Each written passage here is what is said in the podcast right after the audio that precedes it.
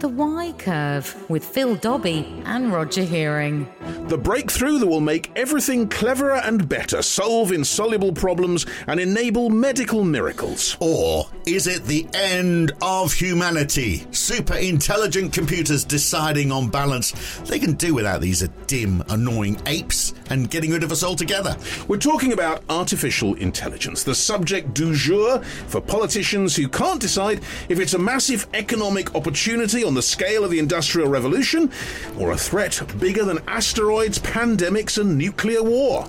So, what is the truth about AI? And is there any effective way to control it without losing the advantages? Or are we in the last days of mankind? The Y curve. So you know what? I use ChatGPT, which is you know a form of uh, of artificial intelligence, to ask who is Roger Hearing, mm-hmm. and it said Roger Hearing is a journalist and former news presenter. He's worked as a presenter on the BBC World Service and at Bloomberg Radio. That's all it said. Yes. Didn't actually go into a great deal. No, no. There's nothing else to be said. I'm a current news presenter, I might say, but okay. Yeah, well, they are. So got that wrong, didn't it? it yeah, did. There's a, so did. then it said, who is Phil Dobbie? I asked the same question. Who's Phil that. Dobbie? It says Phil Dobby is a journalist and former news presenter. He's worked as a presenter on the BBC World Service and at Bloomberg Radio. It's, it's got me confused with you. It Ah. Yes. thinks we are the, The same person. person. Well, we speak at the same time, you see. So, exactly. Perhaps they're right. Perhaps Yes. it's just Yeah. this is artificial become- intelligence. we it have knows, become well, one consciousness. into- exactly. Yes. Yeah. It's uh, terrifying. But yes, but this is an issue. The So- reason being AI gets it wrong. Yeah. Well, I mean, wrong information in and wrong conclusion. So imagine if that was then taken. Yes. Uh, I could be offered a job based on your experience. And A, a bonus for whoever gives me the job, obviously. Oh, you say that. conversely, the other way around. Yes. So I also asked Bing, their AI Yes, yes, engine, yes. Um, which is ChatGPT, isn't it? What are the rights and dangers of AI? And it says it's given eight. We can we, the whole. It's done all the research for us. We for don't need to worry. Yeah, come on. Misinformation, Yes. because you can see fake images and the like. Privacy concerns, job losses. Uh, you know, it Yes. can automate jobs that were previously Yeah. Mm-hmm. done by humans. Bias and discrimination, so it can perpetuate them um, uh, that, that already exist in society. Uh, market and financial volatility, because Mm-hmm. Yeah. uh, making decisions based on incomplete or inaccurate data can just send Yep. the markets haywire. Singularity, that it could surpass human intelligence, so you just have machines. It's and not us, yeah. It, it's you know is leading all the thinking.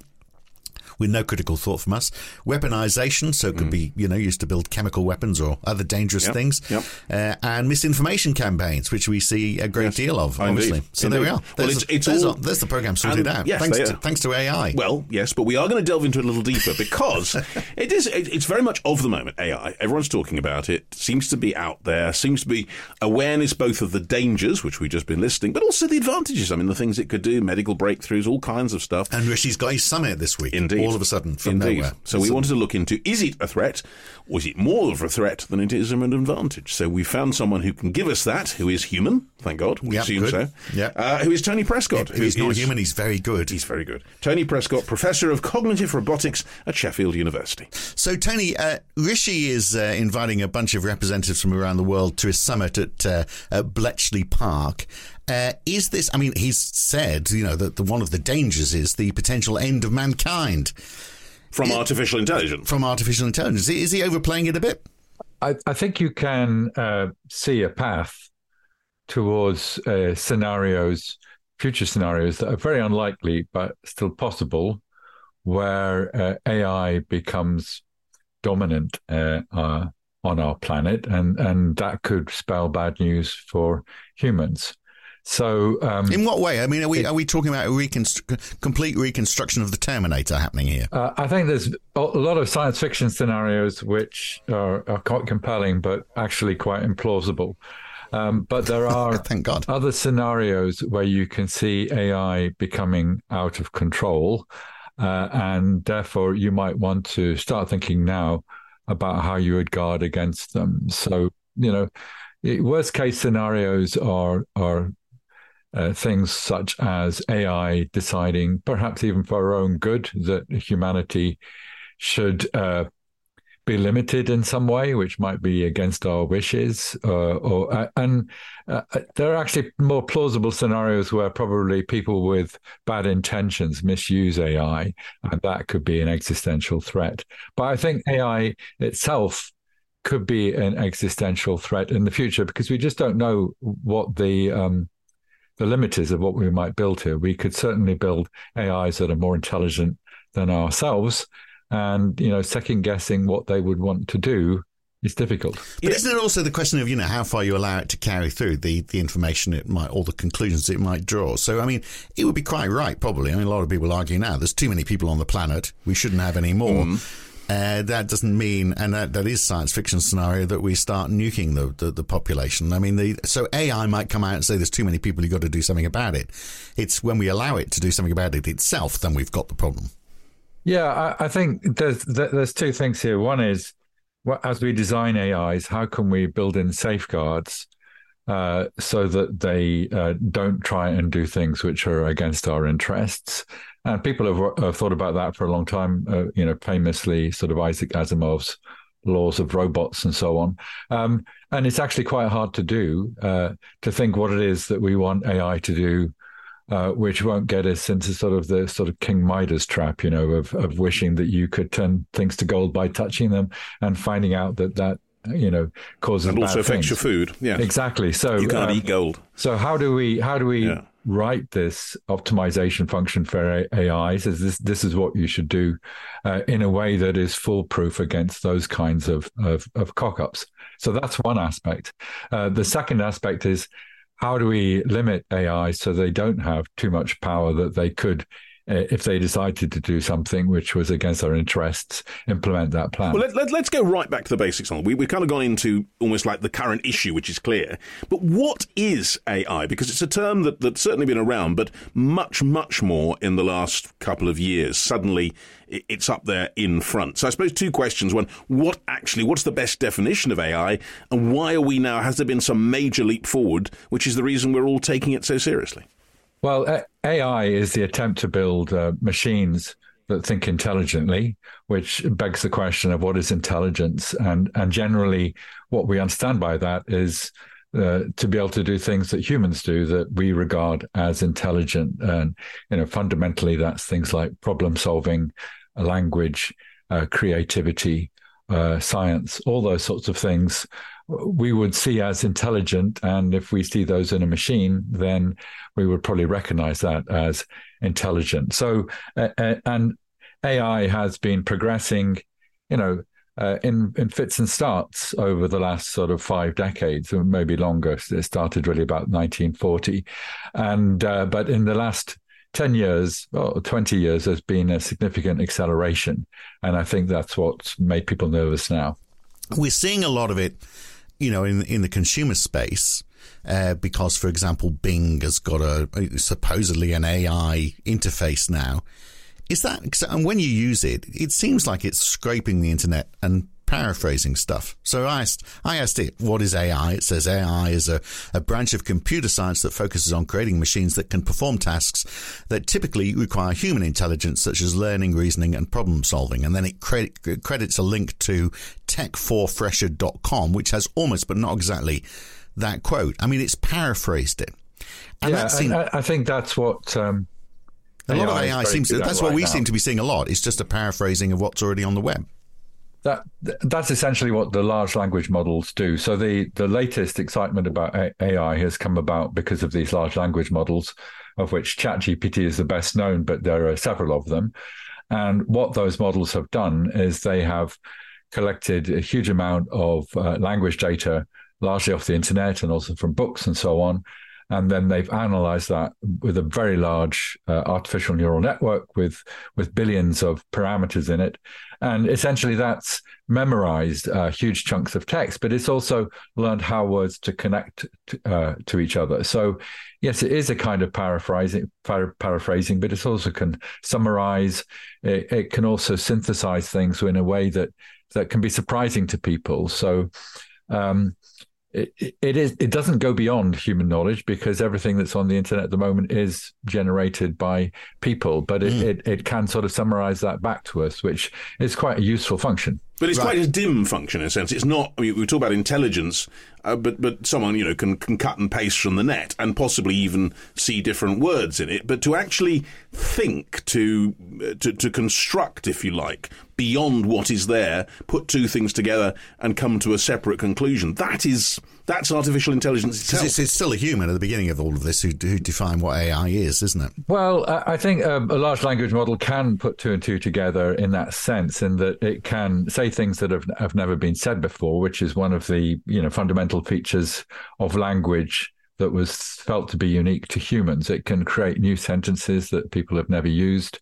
Um, so what it learns about is is how words occur with other words, both sort of uh, sequentially and over relatively long chunks of text, and it, it can do that to answer any question you give it, uh, and it does so in a remarkably human-like way, and it pulls together pieces of knowledge from disparate parts of the internet to do that. So I think it's it's quite impressive. It's not simply taking a piece of text and summarizing it. It's finding links between bits of information uh, that is gathered from different places uh, that are relevant and address your question. So, um, I mean, we don't know what human creativity is. Uh, we know that probably human creativity, a part of it is drawing those sorts of links from having amassed large amounts of knowledge. So I think it is reflecting something that we could call intelligence. So people, you know, lots of people write books where they do precisely that. They've got a bit of expertise in a particular area and they refer to other works and try and draw conclusions that haven't been drawn before.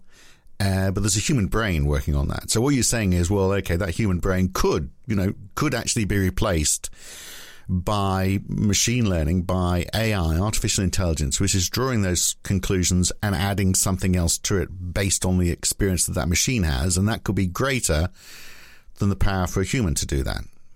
Well, I mean, the, the, these large language models already know, and you know, they have amassed a huge amount of knowledge. So they, you know, a human couldn't in their lifetime read all the material that uh, ChatGPT has read, uh, and certainly you wouldn't be able to retain it to the extent that that these large language models do.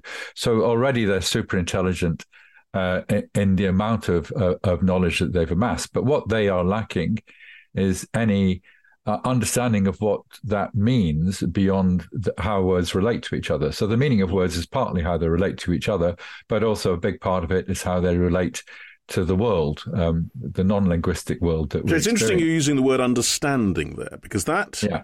that is a very key thing. I mean, the sense, or I I suppose there are things like self awareness. Is that something that could ever happen with computers and therefore understanding at that level? And also, can they talk to each other? I mean, we say they, we're talking about several different things. Can they communicate with each other? Well, one of the issues with the large language models at the moment is they are sort of something of a black box.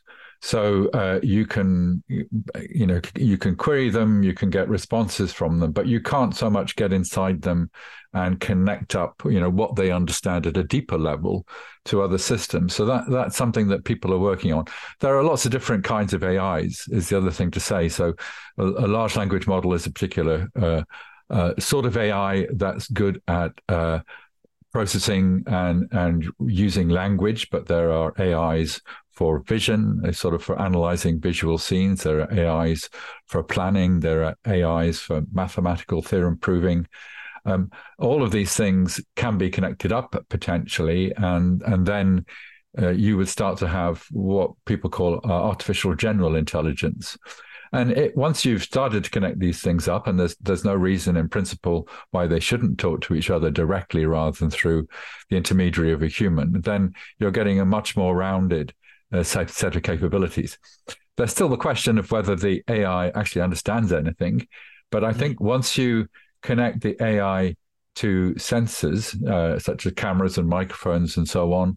You may be connected to robots so it can move around in the world, it can act in the world. Then you're starting to give the AI the same kind of direct experience that our human brains have. And I think it'd be quite hard to argue uh, that an AI that could sense the world directly with its cameras and then talk about what it sees didn't have an understanding of the world. Uh, you know, it would be a different to ours, but it would still be a form of understanding. So because they think, talk about this, the consciousness, the ghost in the machine, the idea that somehow even humans, we don't really know what mind is and, and consciousness and how that comes about, self consciousness. And is there yeah. an implication that if you have a computer sufficiently sophisticated, that would just somehow naturally arise from the, these in, these inputs? Well, I mean, it, it could, uh, and there's no, uh, in principle, reason to think why it should not. I mean, if we go back a few hundred uh, years, it was very difficult for Descartes to imagine that the mind was the same as the body. So, you know, famously, he was a dualist. Um, now, most scientists are materialists, and they take the view that the mind and the brain are one thing, and that the mind is this sort of virtual entity that that's sort of generated by the brain. So we've we've made that leap, and I, I, I think we might well make a leap towards understanding consciousness as also being a property of physical systems such as the brain. In which case, there is no good reason to think that uh, there couldn't be an artificial form of consciousness because why should consciousness just reside in biological entities if you had the right kind of architecture uh, why shouldn't uh, a, a, suitably intelligent machine or robot uh, have self awareness? So I think uh, we need to be careful about thinking that this thing, consciousness, is just for animals, just for humans, because we've seen in the past that, that, that things that we thought were unique to humans uh, aren't necessarily that, and that we can create artifacts which have these properties. That sounds um, terrifying. It does because terrifying. then you start to get into sort of like fundamentals, like uh, you know, getting to the bottom of Maslow's hierarchy of needs and machine on, machines that maybe they don't want to be fed or sheltered, but they want to survive. Uh, well, and- I think there's a certain amount of anthropomorphizing going on there because uh, you know why should uh, a um, an AI care about surviving. The reason that uh, animals and humans care about that is we're evolved beings uh, and we have this sort of primal urge to survive and to reproduce. Uh, if we didn't have that, you know, we would Wouldn't go extinct. To. Yeah, good point. Yeah, yeah. so, so, what, um, so, what, so what about? You don't necessarily have to build those into our machines, and our machines could be much more relaxed about whether they exist or, or not. not. Right. Well, that, well, thank goodness for that. So, but what about sort of fundamental you know, issues that society faces, can they be fixed by AI? So, for example, you know, we've gone through a, a few decades where, you know, we've had a vast uh, expansion of wealth on the planet, but also a, a widening rich poor gap. So, could AI, you know, and there's lots of people obviously have opinions on uh, why that's happening, and you know, and and it becomes politics. It becomes left wing and right wing views as to how you deal with this sort of discrepancy. If you throw machine learning in the middle of that, is it going to come with an answer? And um, how much of it is going to be, and where does politics get into all of that? And so I guess one of the questions I'm asking is, is AI going to be right wing or left wing? What's, what, what's it going to end up as? Well, I don't think it's either. I mean, I think AI is going to be a powerful tool for helping us understand our future. Uh, I think a, a, good model for this is if you think about what people have done in terms of understanding climate change. So, climate change, we understand climate change and we can predict the future of our climate and how, you know, for example, carbon emissions affect it. And we do that because we have these hugely powerful computer models. Um, and uh, to me, they're a form of AI. And we have uh, human AI teams who are trying to understand the climate and are trying to understand how greenhouse gases affect the climate and what things we can do to mitigate that. And that's been largely successful in changing the conversation uh, uh, from, you know, well, you know, should we should we worry about uh, climate change? To yes, we should worry about it, and we need to do something. Uh, and what should we do now? So I think um, we have used these really complex intelligent computer programs to help us understand how to fix the climate. We haven't followed through yet to do all the things that we need to do but but more and more we're relying on the computer models to tell us what would be the solutions that we could use. And, and economics could presumably fall in the same way. Another incredibly complex thing. Vast amounts of analysis vast amounts of ai already involved of course in investment yeah, and ab- things. absolutely. And i think the problem right now is that the people that are using economic models uh, th- that are informed and maybe use AI are doing it to drive profit for their own companies. Um, they're not doing it to particularly address wealth inequality or reduce poverty or any of those things. So what we should be doing is is is using the power of AI to address those questions. You know, and, to, and to question the models that are being used. I mean, you know, there's a great deal of you know questioning now about whether central banks are using the right models by continually pushing up interest rates uh, to try and control inflation. I mean, maybe AI can say, well, actually, you've got it all wrong. Well, yeah, there, there, there's a, an issue called AI stupidity, which is not so much that the AIs are stupid, but they're quite limited. So they can reason about certain things. They can maybe tell you how to boost your profits, but they're not necessarily aware of the repercussions that that could have in, in wider society. So there's there's a risk of over reliance on AIs in areas like like trading, which could lead to sort of uh, market crashes and so on. So we have to build smart AIs that can see the bigger picture because the the danger is, isn't it? It just reaffirms current thinking rather than introducing critical thought. Well, which is why we need the right kinds of, of AIs. We need the the kinds of AIs like climate models, which can uh, predict the future, and we can use them so essentially, if you have an AI that can predict the future, then you can say, well, this is the future we want. What do we have to do in order to get closer to that? So an analogy uh, is the sort of the oracle of ancient Greece. You could ask the uh, the oracle any question and you'd get an answer. Uh, and I think AIs could be used like oracles in this sense. If you could ask the AI, how do we reduce wealth inequality? And it could perhaps say, well, you could restructure your economic system in this way and that would reduce wealth inequality. It's then a case of obviously getting everybody to go along with that. But I think it's it would be a good way of finding out things we could do to make the world better. And you can apply it to climate, you can apply it to the economy, and you can apply it to all the different uh, challenges we have. You know, the United, United Nations sustainability goals. We could we could start to address all of those. But one of the problems of the oracles, famously, in Greece is you, they would say something, it would be so hard to determine what it meant and would be open to interpretation by anyone in any different directions. And isn't part of the problem, as with all computers, that the building of it puts in a whole series of assumptions and ways of doing it. I've certainly seen accusations that because largely computers systems, current systems were built by middle-aged white men or younger white men, that, that, that there is a kind of bias implicit in the way things are done and the way computers operate and everything else, and that that will be the same with AI. What you put in determines what you get out. It's certainly true that uh, the currently AIs are biased, and that's because in, uh, perhaps because there's some bias in the developers, but I think more fundamentally there's bias in the training sets. So we're taking data off the internet and we're using that to train AIs, and that means that whatever bias there is in the internet, which is, you know, sort of the bias that humans have broadly, is going to be inherited by the AI. So there's there's that risk, particularly when you're talking about these learning mod- models and the the progress in the last 20 years has has been a lot about machine learning models. But the thing is, you have to put that together with other kinds of AI, which are able to you know think deductively or think scientifically or or attempt to take the output of a ma- machine learning model and think what are the actual causing causal mechanisms that would make you think the conclusion of that model are true so you can combine these different tools uh, and the other thing you can do, of course, is you can check whether the AI is making successful predictions. And if it's not, you, you can change the AI. So these things will evolve and get better over time. But we do have to be on the lookout for bias, and in particular for putting our own biases into the AI. So I guess it, it, the danger is letting it ultimately draw the conclusion rather than human beings. So I mean, I can see a huge advantage if you've got an issue that you want to address, a big societal issue. You're holding a summit and you're getting some of the world's great thinkers. Uh, AI might be part of that and is actually there throwing out some arguments for discussion with some reasoned information behind it, but the call is ultimately made by human beings. That sounds like a great outcome.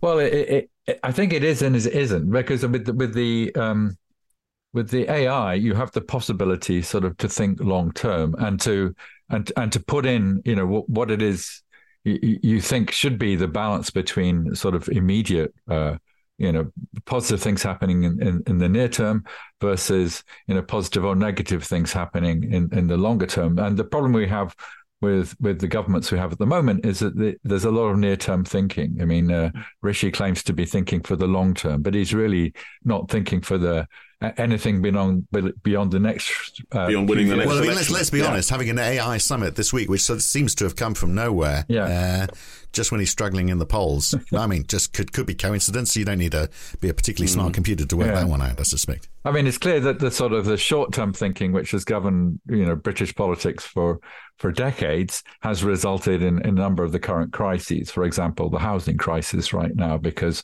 you know successive governments had failed to build enough houses. You know, uh, an AI you hope would have seen this coming.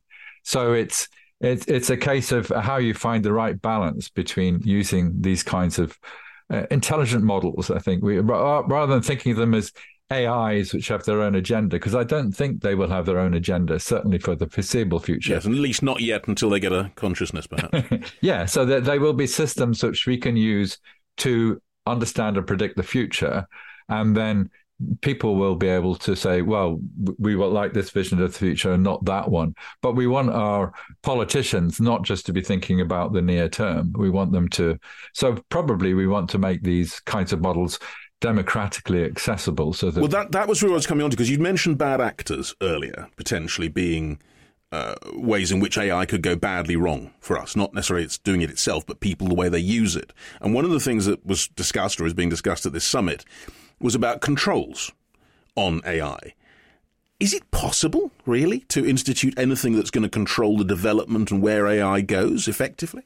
Um, I, I, think it's it's difficult, but it's been done before. For example, with nuclear weapons, which has uh, significantly limited nuclear proliferation. I mean, it's there are differences, obviously, in that you know nuclear weapons require access to all sorts of things where you can restrict uh, people's access like plutonium and so on.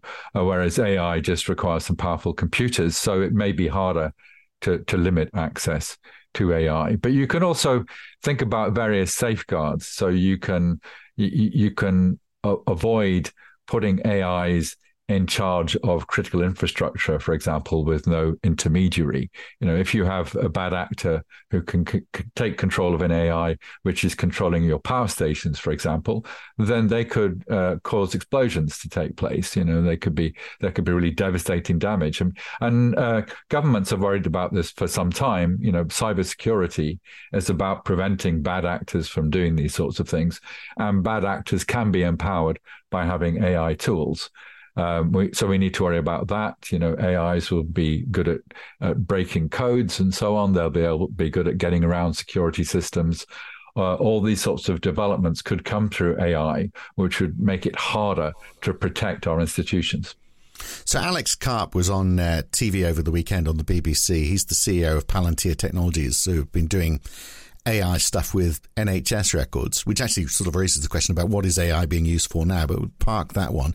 He said, I believe that we are in an arms race and the world is fracturing. And if it was my decision to invite adversarial countries, talking about the summit this week, I would not have.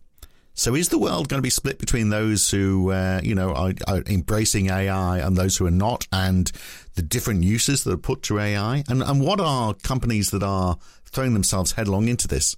What are they hoping to gain? Are they thinking that this is going to give us a competitive advantage for our economy, or is it a defense thing? What what do you? Why does the world need to be so split on this? Well, I think uh, everybody's pr- pretty much sort of fixed on uh, on achieving AI, uh, and there is an arms race. So I think it is. Um, it, uh, it, there are risks, obviously, in in sharing insights with your competitors. But at the same time, if there are going to be ground rules, they need to be agreed by everybody because there's not much point in the West agreeing to limit developments in AI in one direction if China is going to head, you know, headlong towards that objective. So I think uh, it's difficult to find the balance there, but there needs to be a, a global conversation about how we do this. I mean, at the moment, a lot of the breakthroughs are made uh, in uh, the US and in Europe, and then you know China piggybacks on that technology, but it's also developing its own AI technology, and and could easily surpass the West in in certain areas and may already have done so. But whenever, I mean, if they're doing that to create the expertise to or the technology to sell on, we're never going to buy that, are we? Because it's it is a black box. I mean, we don't know. I mean, it's too difficult to pull an AI solution apart, isn't it? We don't know what the bias is within the technology that they they develop. So there's going to be huge mistrust for anything that comes from what's not considered a friendly nation, isn't there? I mean, I think that there are risks. I mean, uh, a lot of these things, you know, the the the consumer has the right not to use that product, but the the problem is that that we're you know progressing towards a surveillance society, for example, that we didn't uh, think we wanted, you know, and, and that's being enabled by artificial intelligence, and and these things are quite incremental. You know, we have cameras on the streets, and that seems a good idea, but then suddenly the camera on the street can do facial recognition and it can pick your face out of the crowd and, and you say well actually is that what we wanted when we put cameras in the street so and and that's one of the risks with ai is because uh, you know it, it can move quite quickly uh, and it can can be very difficult to keep up with that if you're trying to create regulation. So one of the debates perhaps they'll be having this week is about uh, privacy and how you know AI is invading privacy and enabling things like facial recognition in places where we don't want it. So, what about what it's doing now? So, I mentioned Alex Karp. So, his company got into the NHS. They offered their services for free so that they could help try and sort out something to do with NHS records. Don't quite know what, but can you give us examples of how AI is being used commercially now for the betterment of the organizations or for the countries that it's working in? Well, I mean, AI is making incredible advances in healthcare. So, uh, uh, so the the great power of AI is is to take huge amounts of data and to find patterns in data that wouldn't be obvious to a human, even an expert human. So, uh, you know, in in sort of diagnosing rare diseases or identifying potential new treatments for disease, people are now extensively using AI. So AI can suggest uh, it, it, it can um, come up with potential new therapies. It can know things about the properties of different drugs, and it can know about if you created a new kind of compound, how it would interact with other compounds, and so on. So I think the potential for new medical treatments building on AI is vast and and, and really quite exciting. Um, I'm not sure about the uh, reorganizing the NHS records. I'm sure there's scope for introducing some artificial yeah, intelligence. I can imagine there. a lot of data privacy there issues. are data privacy issues, but you know there are data privacy issues as, as soon as you put your data on the internet in a way that people can access it. So so being accessed by an AI is you know it's it's it's already there in the sense that there are lots of people that that are able to but, access this data for different reasons. As we as we sort of come towards the end of our discussion here, which is, is absolutely extraordinary, getting away insights into what is potentially a future. Should we? I mean, the central question I think in a lot of people's minds is: should we fear this more than see its opportunities? Is it something to be welcomed, mm. something that's just inevitable and we have to accept it, or is it actually opening up a world of you know medical and economic and even climate science uh, things that will be hugely beneficial to us. Where is the balance? And, and, and, one thing we could fear, just to throw in at the end as well, because we haven't had a chance to discuss it yet, but it seems quite big to me, is this, just this whole idea of deep fakes and the idea yeah. that uh, you know public opinion can be swayed by seeing stuff that actually didn't happen, uh, and I know this is why uh, you know the, the, the idea that uh, everybody should be Elon Musk wants everybody who's on uh, Twitter or whatever it's called these days X mm. to be identified as a human being, so that you can't get human opinion being driven by machines pushing agendas with it's supported by deep fakes, and the technology there is is quite scary. So that's that, that's a worrying side of it all, isn't it? Well, I mean, it's it's not new. I mean, bots have been on uh, Twitter for for probably since it began. Uh, and swaying public opinion. And I think sort of North Korea and Russia probably have armies of bots right now trying to but, do these. But if they if those bots yeah. learn and can adjust their message, and uh, you know if they've got if they've got one agenda which they've got to pursue, and they can duck and dive and bob and weave and change that messaging uh, based on how it goes. Yeah, but but, but I mean, yeah, things like it, photos, people will be faking photos. I mean, you know, go Stalin's period. You know, people being erased from from photos and things. That's not new. That image, that fakery, isn't new. It's just the the sophistication of it that's new. Yeah, I mean, we, we will just have to learn to be uh, less trusting and more suspicious. You won't be able to trust the video anymore because you know that you can sort of substitute Joe Biden for whoever is in the figure.